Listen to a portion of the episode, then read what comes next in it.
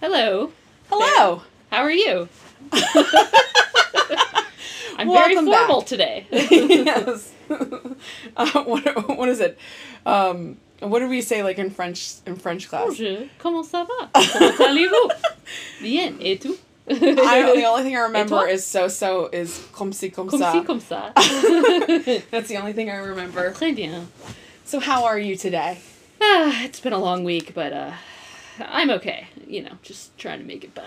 Yep, working Actually, for the weekend. I can't even say it's been a long week. I had Monday off, and I just got on a vacation or got back. So, but you know how sometimes like the short weeks feel like the like can be the longest somehow. To be honest, I've never felt that way. I hear people say that all the time, and I disagree.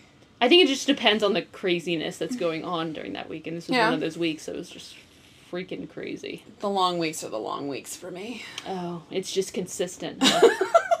well, you work with children, so I would imagine every week is longer than the the next, the last. Well, the weather's getting nice. It's been like 88 degrees outside. We're sweating now. We almo- we had a tornado or some sort of Watch storm going on. yeah. it seems to be a weekly thing here. I do like the rain though. I like the spring rain. Yeah, I saw some some Facebook photos of rainbows that people posted after the storm. So you know, Double rainbow. it's a metaphor for life, right? You know, after the storm, there's a rainbow. So Oh, aren't you cute? I know, I know. I know. How are you? How are you? I'm good. I'm good. I'm ready to get going. I think it's my turn. Yeah, and uh, we should introduce ourselves maybe for. Oh, they know us by now. It's episode nine. well, that's Bay talking, and this is Jay talking. Nope, that doesn't make sense. Bay was the one just talking. I'm Jay, the one talking now. And this is the, part, I don't, get. Welcome to episode nine. All right, we made it. So I am going to uh, do something a little uh, unorthodox, if you will, mm, tonight. I'm scared. I have three topics. oh my god. No, no, no, no, no. I'm gonna be Don't- here all night. Don't worry about it. Don't worry. I have three topics. So then my next month is done and done. So you are to Oh, choose. I get to pick. so Damn, you did three topics in like one week or two weeks. so what I did is like I started with the first one and I was like, okay, I'm done. My work is is is finished. I just finished this at like five o'clock. and then I was like, ah, I don't particularly like that one. I'll do another one. And then I didn't like that one either, so then I did another one. So these really are like all legit topics, but they're not my faves. Not gonna lie. Mine So isn't that. We'll good, see how so it we'll goes. You can turn and it then off I now, thought, folks. so then I thought I'm gonna make Jay make the hard decision because I can't decide. Okay. So what I have here, folks, you can't see. folks. I have printed out the topic so we can read read from it easily. So I have three pieces of paper. They're folded up so she can't see Yeah, what I they have are. no idea what's And I'm them. gonna shuffle them, I'm gonna pick a card. and she's essentially going to pick a card. so, pick. Ooh, this is like more exciting than. Ah, I can see a word. I can see a word. Okay. Okay. All right. Pick- so pick your card. All right. I'm just gonna go straight for the middle. Okay. Okay. Here we go. All right. All right. Drum roll. Oh, there's pictures on this There's one? pictures on this one. Okay. We'll have to post some, some on Facebook. Yes. Okay. So this is one my husband will truly Oh, it's appreciate. color photos. My goodness. I know. So, what I am going to talk to you about tonight is called The Face on Mars. Oh god, that's creepy. Have you heard? No. I didn't think that this would cross your path. Excuse you. I love Mars. Okay. So, Cydonia is a place on Mars that has attracted scientific and popular interest because of a distinctive area that was visible from Earthbound telescopes. And the area or region on Mars is called Cydonia, Cydonia Mensae, which um, has many small hills and knobs and and complex intersecting valleys. But the thing that really makes Cydonia interesting is this face. Uh, it's known for this humanoid like face that juts out from the surface of the ground on Mars. So I'll Oh, show you a picture right here. oh my god, it looks like Zordon from like um the Power Rangers. It does a little bit. That is so creepy. And um It's literally like a 3D. It's not just a face in the sand or something. It's like it's a- like it's it's, like a- popping out at Yeah, you. it's like a bas relief. It's like a, a crater or something.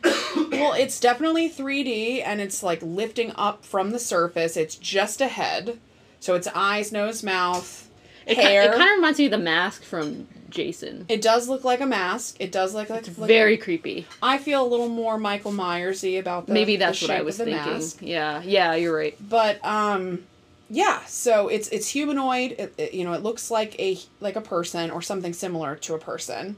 So um, Cydonia and the face on Mars was first imaged in detail by the Viking one and two orbiters. And that was in the 70s. Okay. So 18 pictures were taken, and of course, you know, this is the 70s. So the resolution was not very good. And you, they couldn't really study the surface features very well from that.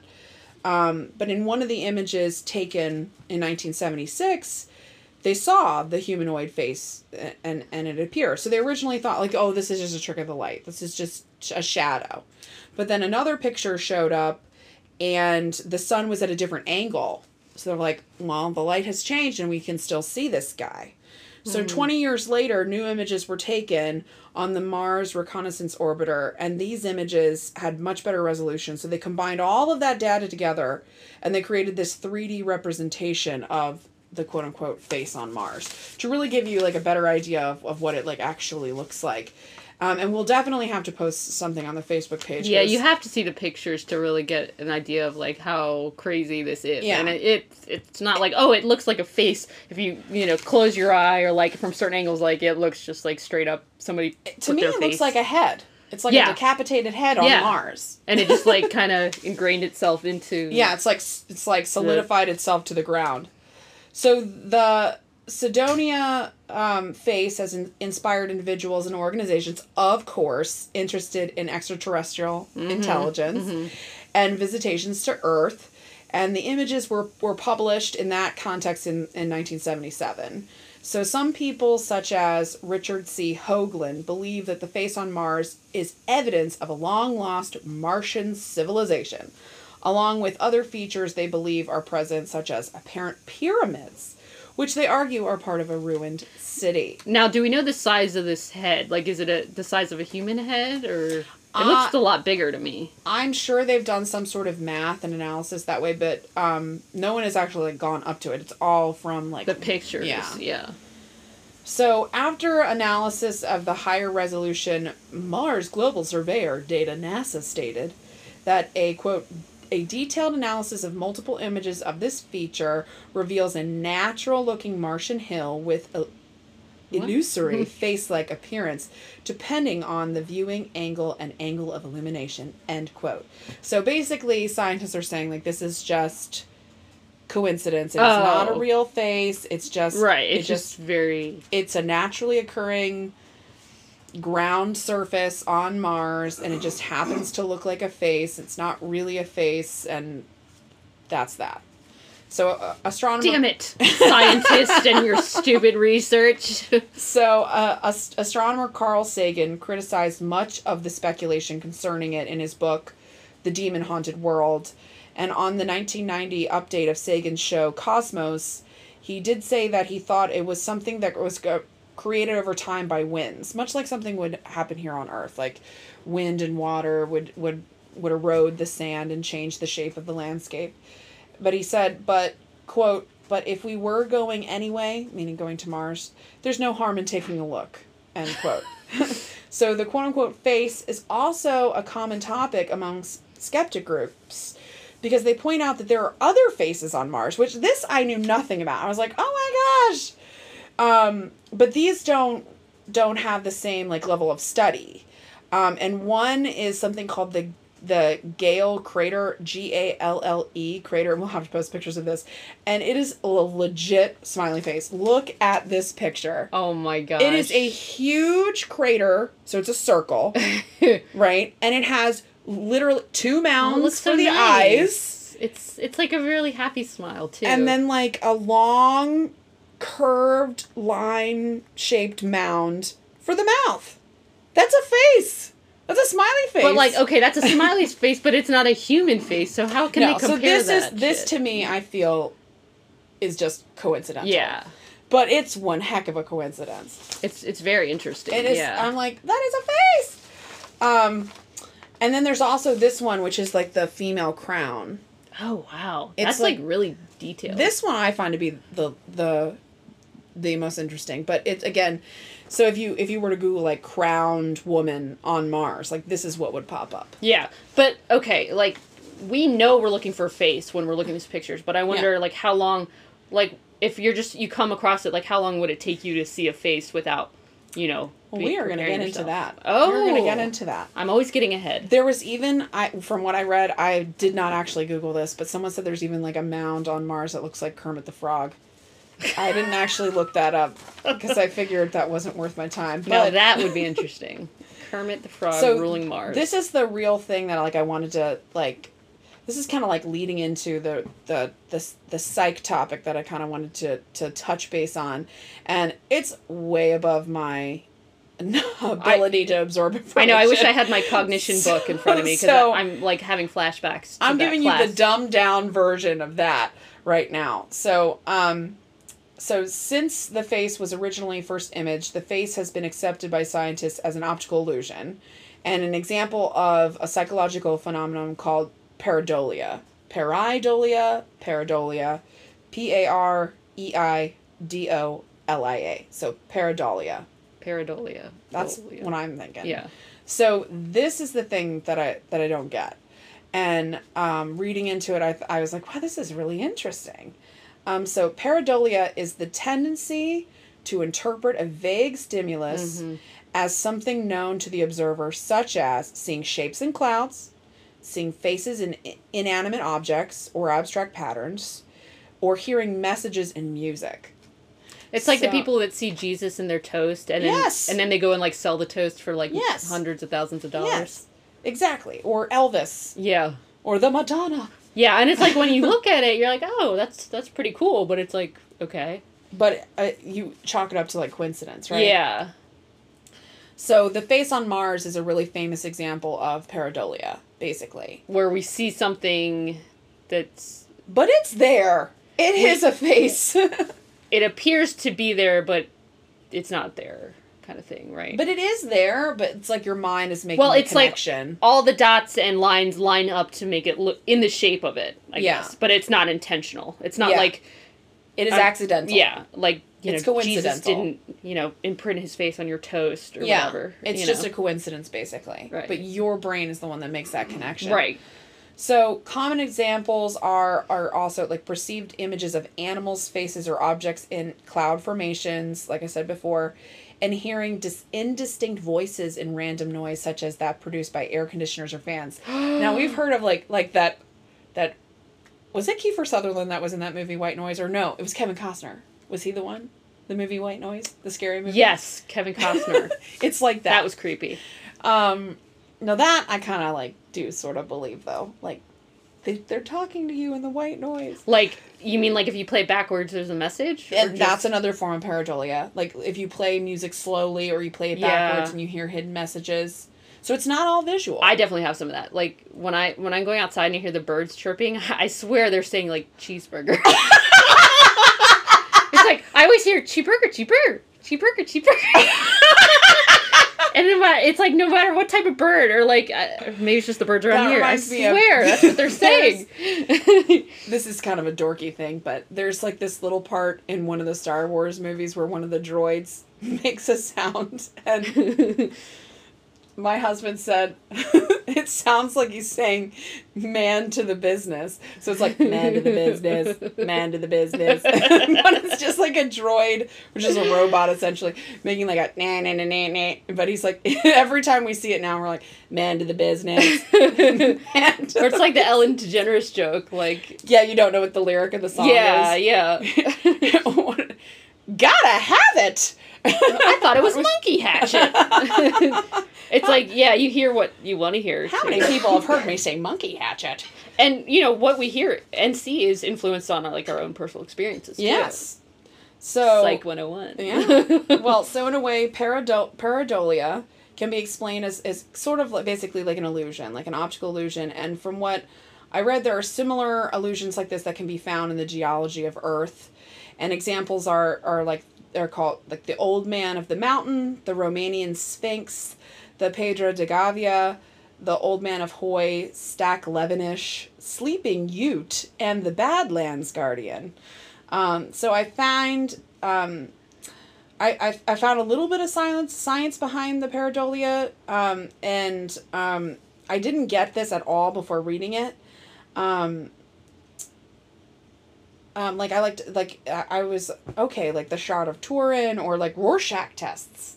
Oh yeah, a the really ink great blot. example too. Ink blot. Um, so, um, simply explained, pareidolia can cause people to interpret random images or patterns of light and shadow as faces.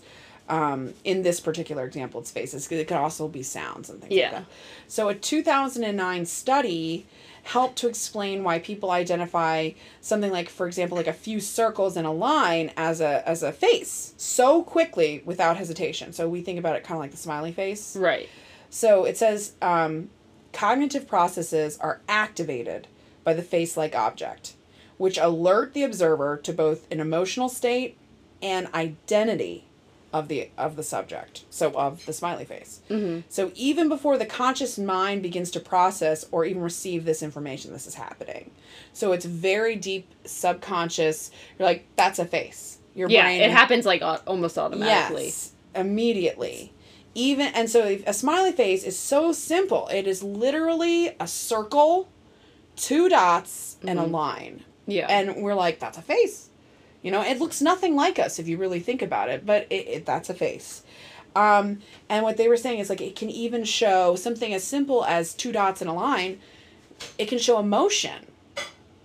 You can have a sad face. You can have an angry face. You put some little eyebrows on. Yeah. You know, you can have a surprise face, a sleepy face. Look at all the emojis that we have now. Right. And look at like now there's even more than there were before. Um, but in reality, it's just a variation of lines that are curved or straight, you know, so on and so forth. So this I found to be the most interesting part. So they think that this is actually us being able to recognize its emotion, being able to recognize that it's a face, is a form of natural selection that has been created over hundreds of thousands of years, favoring people oh. most able to quickly identify the mental state of a threatening person, thus providing that individual an opportunity to flee or Right. attack preeminently. If someone's angry, you know to run. yeah. Save yourself. So like it's like survival of the fittest. yeah, or like if someone shows their teeth, you know. or- what's that great office line? I never smile because showing your teeth is like a sign of weakness or something. And they're like taking the ID pictures, just like smile, no, click. That's interesting though that it's that it's yeah, that would make sense. But so that's pretty much it. But this is a terrible photo example. But my personal favorite is the Padre de Gavia because it's And this- where is that? I don't know. Oh, Um, it's this. I'm guessing it's, it's, like a, cliff or mountain. United States. no, it's not. Um, and it just looks like a grumpy old man. Look at that little face. Okay, that one's not as obvious It's to me. the, it's definitely the photo though. in the shadow. Like I see eyes and a nose, I guess. Yeah. The Romanian Sphinx, I, I tried to copy and paste that on here, but it was so hard because like it just kept on not showing up, and like my Word document was was freezing. But it a lot of them are just literally like profiles of people. Yeah. um and and, and just the shapes of a face um the sphinx is like the side of this white rock and it's like it's like mouth is open and it looks like it's screaming. It's really really creepy. Um and a lot of it's just you know like just super simple like eyes nose mouth just like shapes and rocks. They're all in rock formations. The ones that i just listed like the old man in the mountain is like the side of a of a man's face. So you see like the nose and stuff. But that mm. was it But it's interesting how, you know, sometimes, you know, like you'll say like, "Oh, you can see blah blah blah in that. Like, can't you see that?" And I'll be like, "No, what are you talking about?" Like like for me, I this I don't know this might sound weird, but I can always see a face in the moon. And I've always asked other people, I was like, "Can- can- you can't see that? You can't see it? And they're like, no, what are you talking about? So it's like there's sometimes when it's like, you know, you, one person sees it and then the other person doesn't, but it's like ones like those that are more, I guess, obvious. it's called a hallucination Oh, thank you, thank you. Or maybe maybe I am um, you know more adapted than you. So when the Mm. moon attacks me, I'll be ready because I saw that face. That was really interesting. I, like- Yeah. I like that. I, I I thought it was I thought it was good. I'm not gonna lie, this was actually the one that I didn't want you to. Oh, well, you should have you should have like given me a nudge. but you know, I did all the work for it, so I might. I as liked well. it because it.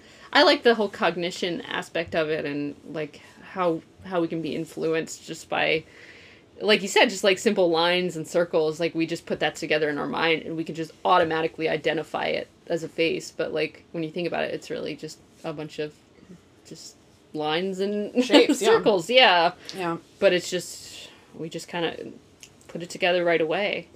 Yeah. I like the survival thing. I like I like things that like like evolve over time or like like really like anthropological. Like I like this is why we do what we do. Like super deep down, Yeah. like hundreds of years. yeah, this I, I why we love this the unconscious stuff. mm-hmm. and like the Is it the unconscious bi- the bias. Um, Freud would say that, yes. Others just call it the unconscious or subconscious. You know, Hmm. just the things that we're not aware of that, but we are doing in our minds. We just don't know, realize it's going on. Oh, okay. Yeah, Then what's the ego? girl. All right. We really want to. For We another- really want to do this. For another time. For another time. What is your topic? Is it happy, fun, sad, yeah, gross? it's it's um it's quirky. I think is the best word. it's not like it's not sad or, or like You're depressing. quirky. I, you know what? I'll take it. I'm quirky. um, so this was inspired from you know recently went to the beach and, you know I I haven't noticed this as much, but I think it was bigger in the '90s. Um, you see those the people with the uh, the metal detectors. so that's my topic. And ah! yes, there is a word for him. They, I remember seeing that a lot when I was little. yeah. Like you're right. Like in the Yeah. 90s, I don't know. It's, I remember that down. being a craze. And I've heard on that other on another podcast they were talking about giving those as wedding gifts. Are you serious? Yeah, someone got it as a wedding gift, and I was like, "That's actually kind of cool." Really? You? And like, then I the remember my cousin. She's now his wife, but uh, at the time they were just dating. She lost like uh, a really nice piece of jewelry in our front yard, Mhm. and he came back with a metal detector and found it. I mean, hey, that's probably the best way to do it. But um, anyway, yeah, I've always like I remember I know like I always kind of turn my nose up at them and be like, God, they're just like trying to, like they're trying to make like profit off of people losing their stuff, and I like I never really, um, really appreciated really, the you take hobby. it them making profit off of people losing their stuff. That's deep. yeah, well, it's like they're they're like just trying to. They're just getting lucky. Is it really lucky when you're going around looking for it, though? See, to me, that's cheating if you're going around looking for it. Like, you know, if you find a five dollars on the ground, you know, okay, that's lucky. But if you're like, This Going around- the person who's found a hundred dollar bill on the hey floor one time. that I'm I'm lucky. Okay, I think But- the most I ever found, I think I found like a really s- specific number. It was like seventeen dollars, that's not bad. and I like looked around and I was like, you know, like checking, like seeing if someone would notice. It was like in the middle of the sidewalk, and I was like, oh, I guess I'm seventeen dollars richer. What one time I, I I this woman dropped like a dollar or something, and I was like, "Oh, ma'am, you dropped this," and she's like, "You're so nice. You can keep it for, for That's doing actually that." I was like, "Oh, that's so sweet." yeah. Yeah, it was really nice of her to do that. And it made me feel good. Um, so that's what it's all about, just making me feel good. So, um, so anyway, um, so these people are known as detectorists. Really? Um, yes, or metal detectorists. Um, so just let's get over the boring history part, just so you can have a background. um, the metal detector was invented in 1874 by Gustave Trouve of Paris. Wow, that's a lot older than I thought. I know, right? I was like, they had electricity back then. Um, it was it was um, invented to locate bullets lodged in gunshot victims. oh. And so what happens is it employs an electric coil that passes a magnetic wave into the ground. When it hits typical sand or rocks, it doesn't react. However, when it strikes metal, it creates an electrical current that the detector is turn tuned to pick up, and it makes that little Beep, beep. sound. Yeah. Um, according to the a 2014 estimate by the Task Force for Detecting Rights Foundation. Oh. Yes, that is a thing. Um, there are now more than 300,000 detectorists in the U.S. And Do you have to register? I guess to be a part of Um, their little club, their group. right? So they have a bunch force. of um, they have a bunch of like clubs, like hobby clubs and like Yeah. Facebook groups and stuff. So Yeah. I'm guessing maybe that's kind of how they did their polling. Mm. Um, but it's it's also very big in England apparently, and there's even a British comedy series on Netflix called The Detectorists. Really? Um, yeah. It's on Netflix. Yeah, and I really want to watch it. I watched the trailer and it actually looks kind of sweet. It's got it's got somebody in it. I don't know his name, but he's I've seen him before. Like he's like You're not gonna just watch the whole thing and think you're just profiting off of somebody no, else's no, loss. that was okay. You know, this is why I like doing this podcast because I research and my my feelings change. At the end. Oh, So you know, okay, just just wait, Okay, just okay. wait. Um, so a lot of really cool things have been found. Um, I'm sure. by these. I mean, it's very. It's probably like winning the lottery. Like it's very unlikely. Yeah. But um, Yeah. one of the big things that came up was um, uh, what's known as the Hoxton Hoard. And um, so on November 16th, 1992, detectorist Eric Lawes um, was asked by a local farmer um, to search for a missing hammer in one of his fields in Hoxton, which is in um, a part of England. Um, Lawes, the detectorist, never found the hammer, but instead he found what is now known as the Hox, Hoxton Hoard, um, the largest collection of artifacts from the late Roman era. The collection included spoons, coins, and silver and gold jewelry. The artifacts were valued at 1.75 million euros, which is about 100.9 million US dollars. Now, this is back in the 90s, so I don't know if it'd be different from today's, but Probably. um, and and law the Lawes um, got this paid to him by the county council, and then they took it and put it in the um, British Museum, um, and it was designated as what's called a treasure trove because it was actually buried in a box. Um, with the intent to be found, so it was actually somebody wanted it to be found, and they put it in the box to preserve it. Um, so I thought that was interesting that it's like they found real buried treasure. mm-hmm. Um, so, so f- what I learned is, you know, like I said earlier, like oh they're profiting off of like people losing stuff, but actually, for most detectorists, it's not really about the money or what they, um, you know, the value of what they find. It's more about the thrill of the chase. um, they interviewed one detectorist, Steve Critchley, who has been um, detecting for 40 years. um, he's in the he tells the um, the Independent that you can learn a lot about the history from smaller items such as buttons, hair clips, and loose change. Um, and I was like, what is that really going to tell you? And then he, but he like gives a good example. He says, imagine finding a bit of loose change, then some more further along, and some more after that.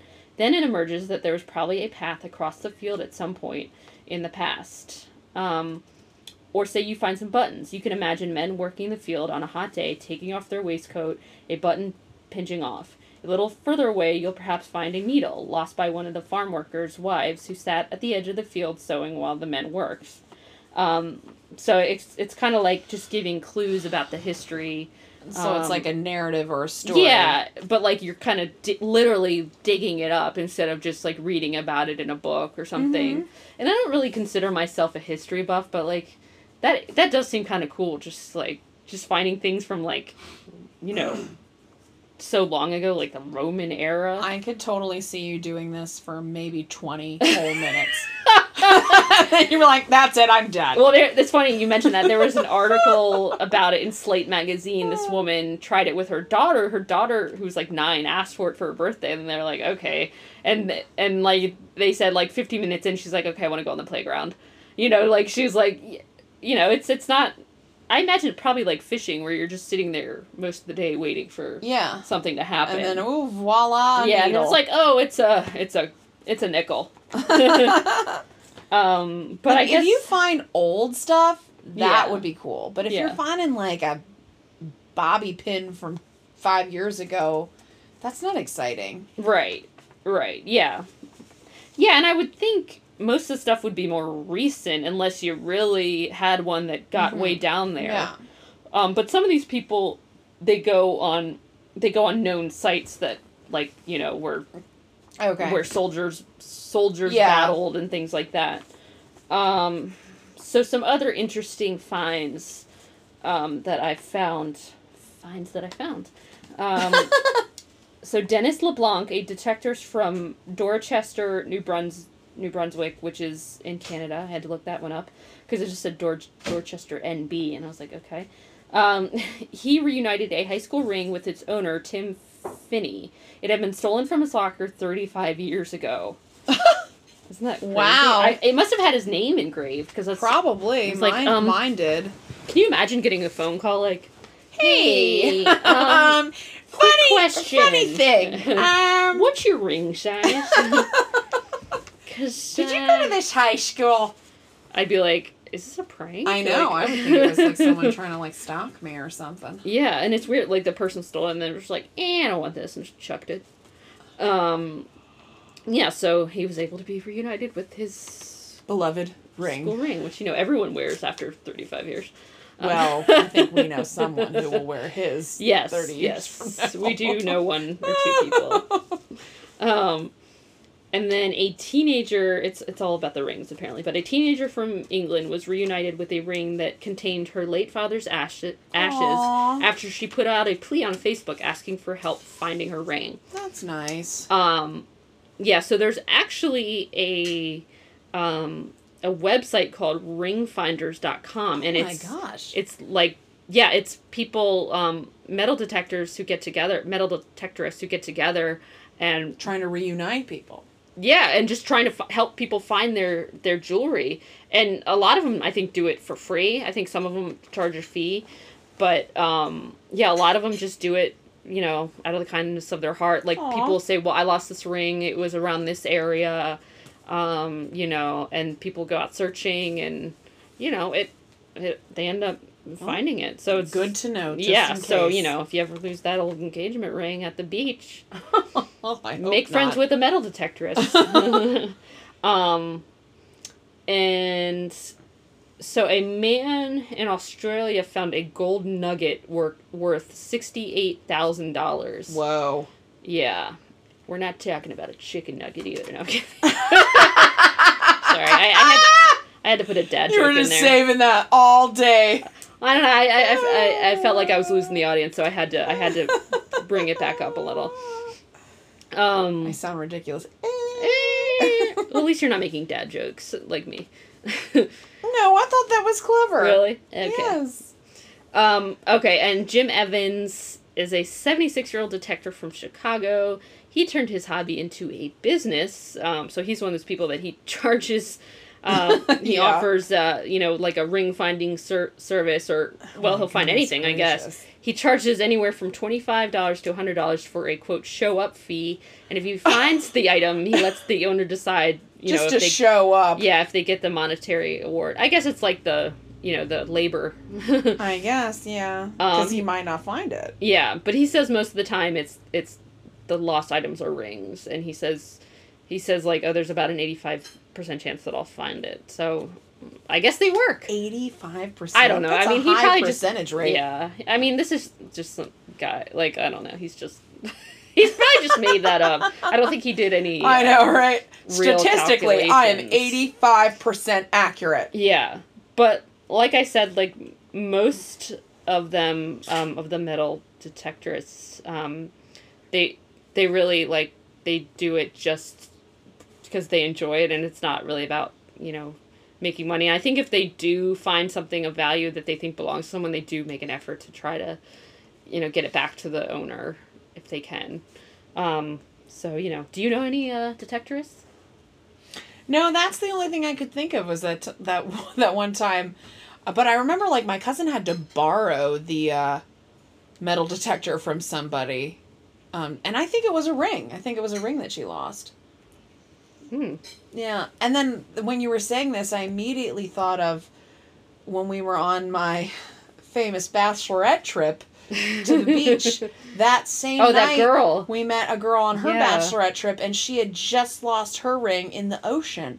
Can you imagine being the detectorist Oh, that finds that ring? Right. I bet you it was a lo- it was a big one. But then in the ocean, it's different because I mean, I guess it could wash up, but then it could also just see you later. Yeah. Go And then when you sail. were saying, talking about like the history and stuff, from time to time, because my ring is estate jewelry, Mhm. so someone else owned it at the very least, if not wore it. It could have been multiple people. So sometimes I like to try and think about the woman who, who wore this thing. Yeah, I'd be Um, curious. I hope it was a good person. I hope there's no bad Yeah, juju. hopefully didn't so far, I feel good about it. I feel pretty good about it. I like it. I like that it has a little story How- attached to it. do you I just know wish I knew. Yeah. No, I know nothing. we should do So some, I just have to make it up. There's, oh, I'm sure it's not a one of a kind. There's no way I'll be able to find that out. I don't know. I feel like you can find anything out these days with the internet. Mm. But it's kind of nice to just kind of make up the story of the Evelyn or Gertrude or Gwendolyn that used to own this. I just, it's got to be an old like lady. she she escaped from some like imprisonment Yeah. and she was rescued by a prince. yeah. Um, and some of the other things I found about the whole history of it was um, metal detectors were widely used in archaeology, with the first recorded use by military historian Don Rickey in 1958, which is different from what that other thing said, which is the 1800s. But I guess maybe it's a different type of metal detector. Um, he used one to detect the firing lines at Little Bighorn. Oh. However, archaeologists oppose the use of metal detectors by, quote, artifact seekers or site looters whose activities disrupt archaeological sites. The problem with use of metal detectors in archaeological sites or hobbyists who find objects of archaeological interest is that the context that the object was found in is lost and no detailed survey of its surroundings is made. Hmm. I guess they want to, yeah, they want to kind of like survey the scene. Um, outside of known sites, the significance of objects may not be apparent to a metal detector hobbyist. So I guess basically saying we don't have the right training to appreciate it or blah blah blah. Yeah. Um. So, in the U.S., it's you know metal detecting is illegal as long as it's public property. Um, Wait. pri- It's illegal? no, it's legal. Oh, okay. Yeah. On private property, obviously, you need permission. England and Wales, it's kind of similar. It's legal, but depends on the site. And they have now this new, well, not new, but after the Hoxton hoard was discovered, they made the Treasure Act of 1996, which Where they have requires to you turn to. it over. Yeah, if it's treasure, you got to turn it in. Um, but I think you still get reimbursed. And I then- know there's something like that for like um uh like ships, like treasure ships. Mhm. There's stuff like that. Like if it's in international waters, you get to keep like a certain percentage or if it's if it's not in international waters like let's say it's like off the coast of whatever land then then part of that country gets to keep it i think Yeah. And then It's kind of a Scotland. bummer Yeah. I know. I'd be like, especially that that's got to be expensive to do all that diving and stuff but then again maybe they don't need the money if, they, if they can afford all those dives they probably Right. don't need it now that i'm thinking about it That would be so cool though.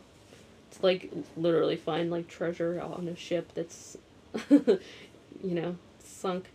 Um but in Scotland I found this interesting. Anything found without an owner um, must be reported to the crown and then a panel decides what to do with it. So like you literally have to give it up huh if you find it. Like give it to the royalty.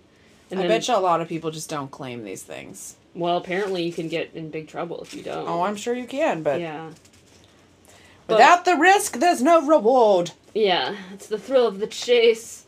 Um, but I don't know. I feel like if, if no one like could see me do it, I would definitely try it. Try it. if no one could see you do it, because it's embarrassing. Every time I see those people, I'm like, dude but I now I I I I changed my, you know, I I'll try not to be so judgmental. But it's always like older white guys. yeah I could be the first woman ever to be a metal detector. Wrist. no, I'm no. a female. no, but you could change the image. You could change that image. If people see you eh. out and about, I don't know. I mean, if I'm going to be on a beach, I'm going to be laying down. This is very true. I see you doing this in a field, not on the sand, because in the sand you would immediately get Actually, I would lay on the I would lay on the my towel and then I would just kind of do a swoop with my arm while I'm laying like down. a windshield wiper. Yeah, and like every every like day, you know, the tide changes, so every day I would just do a little swoop, see if there's anything around. No, you would do from the walk from your towel to the car, Yes. and then that's it. I Yeah. gave it five whole minutes. I'm done. and these things aren't aren't cheap, man. They aren't. mean, How expensive are they? they run like they said you could get a cheap one for thirty dollars, but I'm sure that's not gonna find anything. Um, they can run up upwards of like at least a hundred, more than that. oh, I Um, thought it would be worth. I thought it would be even more. I thought it'd be like hundreds of dollars. Oh, I mean, I'm sure I'm sure they go even higher. That's just kind of what came up when I was looking for them. Did you look to buy? No. I know someone who would. Maybe your boyfriend will get you this for your birthday. Oh, it's I I couldn't ask for more. now I feel like if I buy this, I also need like the uh, the khaki shorts and you need the, a fanny uh, pack. the fanny pack, and then like the, hat with the yep. brims on Mhm. it, or uh, yeah, and some really big sunglasses. Sneakers. One article I was reading, they're saying like it's, it's middle aged men with like atrophied uh, calves and Hawaiian oh shirts. Oh my goodness. I was like, there oh is a God. button down that I'm that I'm kind of visualizing. Oh, and then they always got the little sifter. You gotta get the Oh, sifter. yeah. Because that's how you, you know. That's how you detect the difference of the grains of sand. Yeah. You know what? Oh, they should make one for bones. how creepy would that be? That's disgusting. oh my god! It's on the beach. well, not on the beach, but like, I don't know. What if you found like a, you know, a prince or something? I guess. they're- You know what they should make? They should make one for bones. That's like how you said it. What? How freaky? Like it would be like cool in a freaky way. Some things are b- best left on on unsaid. I don't know. There's a, lo- it, that would help people find a lot of That lost is true. So get on that, people. The bone detector. Yeah, there probably already is something, Probably. right? Probably. I don't know. Well, that was a good one. I like that. I don't know why you were down on it. I think that was good. Yeah, it was just I don't know. I mean, there was a lot of like there there was a lot of information, but not good information on the internet. You know, I always like to find like the psychological piece, like how how you had with your topic, but Well, thus far, I've, I really have not been able to find that in mine. yeah. So it's totally okay. Well, that's why I'm like, I wonder why it's like, it's just something that older white guys. Maybe it's just like if you're retired and It's probably like also the time. Yeah, and why was it out so and- popular in the 90s. Uh, I read somewhere that the price of the metal detectors went down at a certain time, but I think that was like in the 60s. But, but remember seeing commercials for them all the time? No, no, I do not. Oh, I remember seeing commercials for the metal detectors. It was like, what channels were you on? I don't know. Well, I had like a lot of channels growing up. So Oh, no excuse offense. me. I watched MTV all the time. no, but it was like it was showing you all like, oh, I found this watch, and it, and like as a kid, I was like, oh, that's so cool. But yeah, um, I guess people suddenly realized it was a scam. I mean, maybe I saw him and I just kind of blacked it out, but I just remember thinking, oh my god, I could be, I could be rich. well, we'll have to tune in two weeks from now and see if you you've uh, done any investigating. oh, don't worry, I can guarantee you, I, I will not have. don't get your hopes up. All right. Well, thanks for listening. Rate and subscribe. And email us if if you have any topics. Oh, yeah. we will respond. The part I don't get at gmail.com. Thanks. Bye. Bye.